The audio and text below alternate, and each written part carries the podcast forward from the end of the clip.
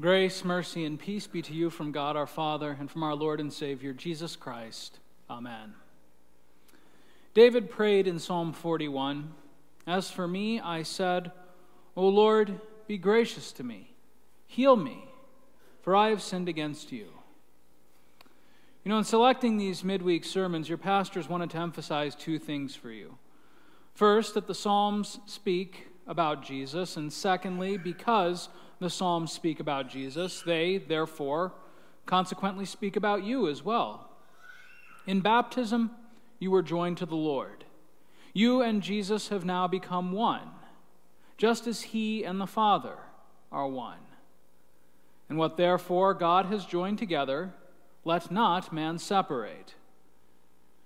Your permanent and eternal connection to Christ is an essential tool, then, for reading the Psalms.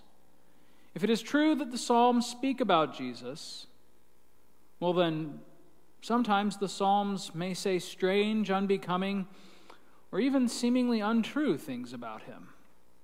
Psalm 41 is just such an example, especially where it is written, O Lord, be gracious to me, heal me, for I have sinned against you.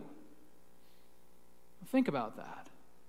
These words speak strangely when they're applied to Jesus because, of course, Jesus, he did not sin against his Lord, his God and Father. Jesus, as we confess, is sinless. The book of Hebrews famously, famously and beautifully states that Jesus, our great high priest, was indeed tempted in every way as you and I are, and yet he is without sin. Human thinking would make the disastrous suggestion that these words from the book of Hebrews, without sin, might indicate that Jesus was not, in fact, actually like us in every way. But here again from the scriptures, how he took up our human body, our frame, and our likeness. Incarnate by the Holy Spirit, born of the Virgin Mary, just as we confess each week in the Creed. He fully submitted to all the challenges of our human development and our growth, including our need for family endurance and patience. Thus it was written He went down with his family and came to Nazareth and was submissive to them. He experienced the full range of human emotion. You saw him weep at the tomb of his friend Lazarus. You witnessed him get angry at the money changers in the temple. You saw him in deep sorrow even unto death, as, what, as he was in the Garden of Gethsemane. Furthermore, Jesus experienced the full range of our human physical pain. According to this sorrowful account, Pilate took Jesus and he flogged him. They twisted on his head a crown of thorns. They delivered him over to be crucified. And still, our human sinful hearts and minds say, well, Jesus was, in every respect, tempted as we were, sure, except for the fact that he had no sin. Therefore, this must have been of some sort of advantage to him. But no, do not allow that human thinking to deceive and mislead you. Jesus of Nazareth, born of the Virgin Mary, he truly did make himself exactly like us in every way, warts and all, sin and all. And to be sure, your Lord Jesus Christ truly had and still has absolutely no sin of his own. It is written, In him there is no sin, and he, can, he committed no sin, neither was deceit found in his mouth. The prophet Isaiah famously wrote, He had done no violence, there was no deceit in his mouth. Just because Jesus committed no sin, however, does not mean that he had no sin. Where the scriptures say in the book of Hebrews, without sin, they mean only without sin of his own. Where the scriptures say, in him there is no sin, they do not mean that on him there was no sin. John the Baptist was indeed faithful and true when he said concerning Jesus, Behold, the Lamb of God who comes to take away, to pick up, to shoulder upon himself, and to carry off all the sin of the world. So, friends, where did that sin come from? which was laid upon Jesus. That sin came from you and from me.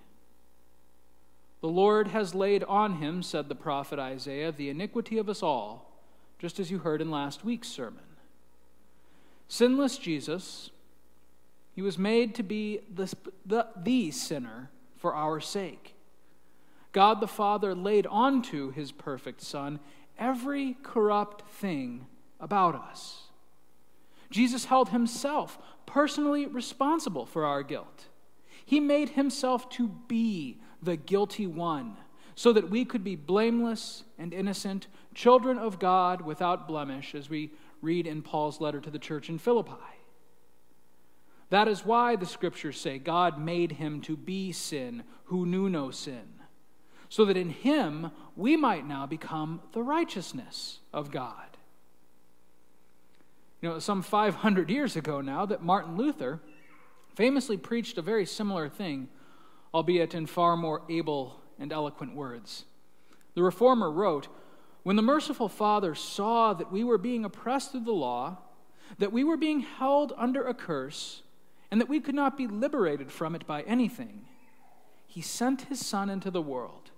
He heaped all the sins of men upon him, and it is as though he said to him, be now Peter the denier. Be now Paul the persecutor, the blasphemer, the assaulter. Be now David the adulterer.